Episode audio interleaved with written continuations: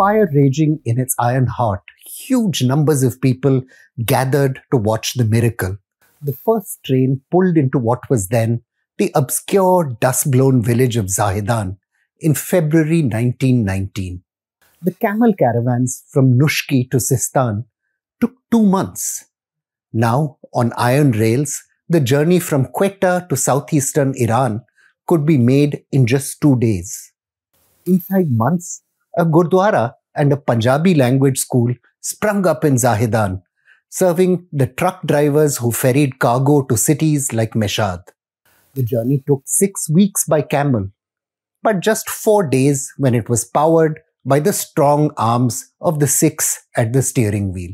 The interior Balochistan desert had suddenly blossomed into a route for trade, historian Mikiya Koyagi records part of the imperial British effort to contain the southward push of the Soviet Union.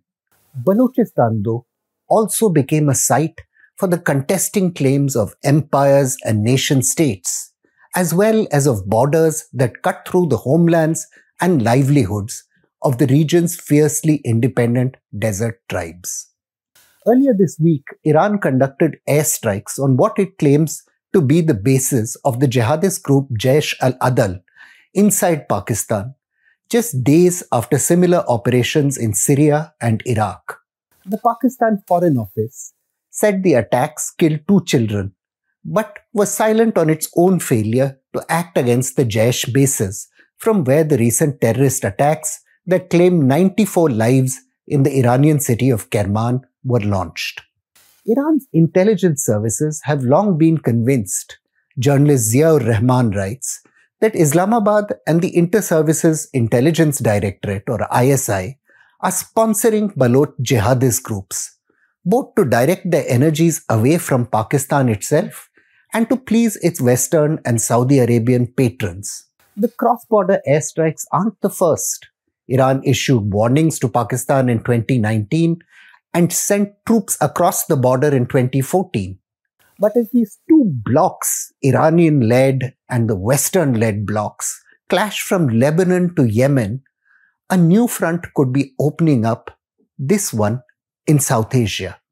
Allah, a Baloch saying goes, when making the world, used all the water and the grass and flowers and trees to make other countries beautiful. And when he had used all these things and had nothing left but a heap of earth, he threw that down and made Balochistan. This poor lump of earth, though, is also one of enormous significance to the two countries across which it sprawls and their neighbors.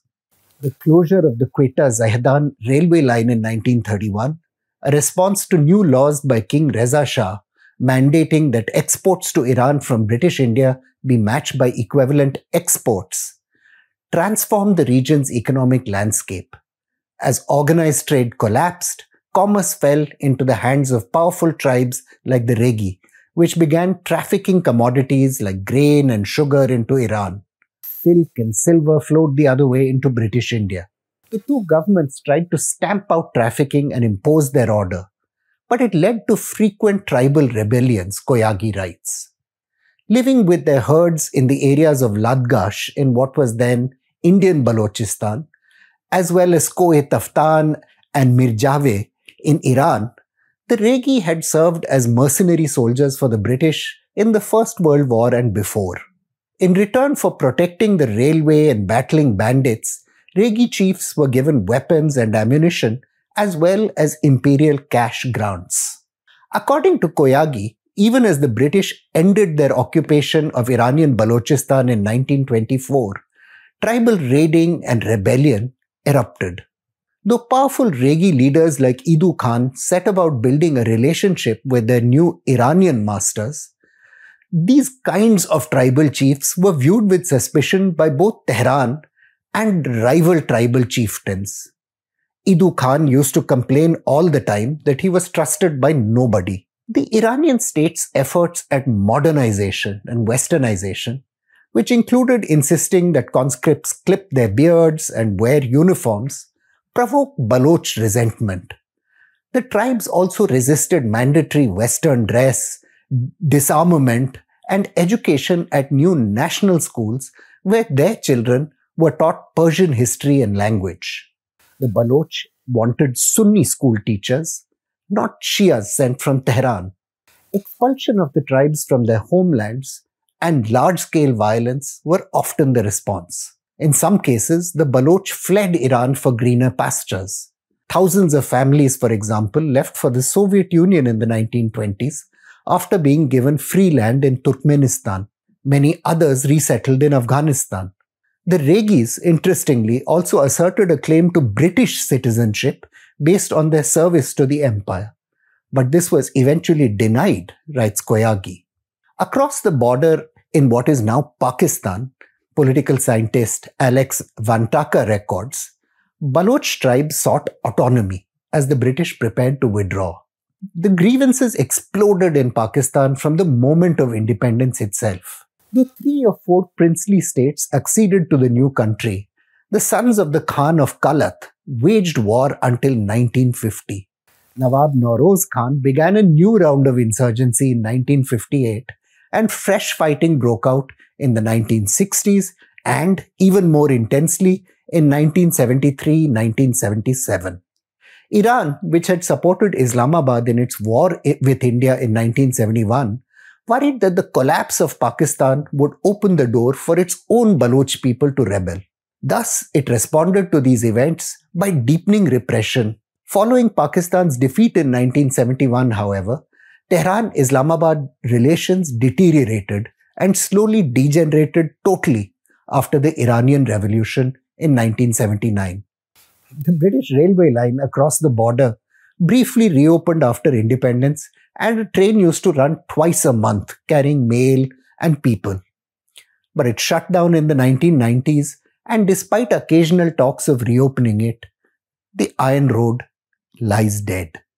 Early in 2005, Pakistan's former military ruler General Pervez Musharraf asserted that the army officer accused of raping an ethnic Baloch woman was, I quote, 100% innocent.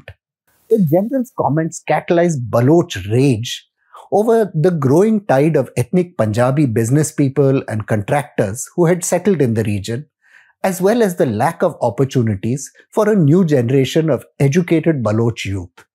Led by Bugti chieftain Nawab Akbar Khan Bugti, the 6th Baloch insurgency began, ending in a brutal showdown with the military regime. The effects of Musharraf's efforts to cultivate jihadists to contain the nationalists were soon felt.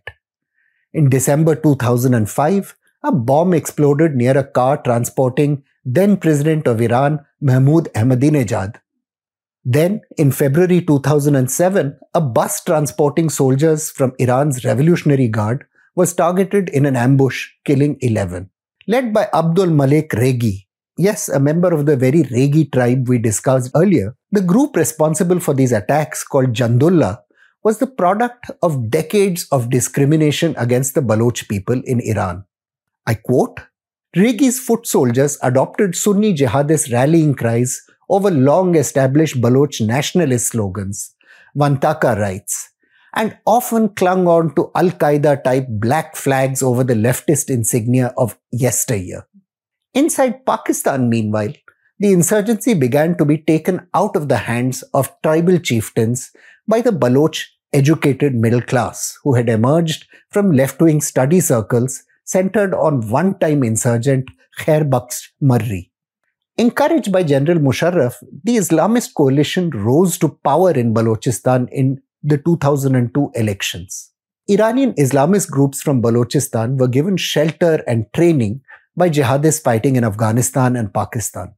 Musharraf's action further alienated the young nationalists in Balochistan and, of course, would later backfire spectacularly when Baloch jihadists themselves started striking at the Pakistani state. The rise of the Islamic State was key to the consolidation of Iranian jihadist forces. According to the scholar Antonio Giustozzi, the Islamic State reached out to Iranian Baloch groups around 2014 through its key Afghan commander Abdul Rauf Khadim. In a series of meetings organized in Pakistan in 2015, Giustozzi writes, the Harkat-e Ansar-e Iran and Jaish-e-Adal merged into the Islamic State. Islamic State negotiators also reached out to narcotics traffickers like the infamous Hassan Khan, hoping to develop their ability to transport arms into Iran. But according to Giustozzi, no deal could be made since Khan declined to end his involvement in heroin smuggling, no matter how much cash was put on the table. Iran and Pakistan today have no interest in entering into a conventional conflict. But the airstrikes show frustration is mounting in Tehran. The ability of Baloch jihadists to strike in Iran's major cities undermines the regime's legitimacy, and that at a time when it is already under pressure from democratic movements like the women's movement. Tehran itself routinely uses clients in Lebanon, Yemen, and Iraq to attack its adversaries. To its eyes, Pakistan is being used as a cat's paw by the West to stage similar proxy strikes through the medium of the Islamic State. Is that true? Maybe. We don't really know. Even though Balochistan appears remote and poor though, its significance to both Iran and Pakistan is enormous. In addition to the region's giant hydrocarbon and mineral reserves, it is home to Iran's only oceanic port at Zahedan, while Pakistan's Gwadar port is the closest maritime lifeline for landlocked Afghanistan and some Central Asian countries. Those equities mean proxy warfare of the Middle East is at real risk of being dragged into South Asia.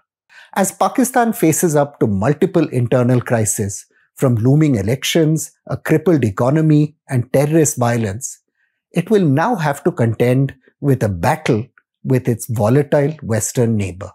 I'm Praveen Swami, and I'm contributing editor to The Print.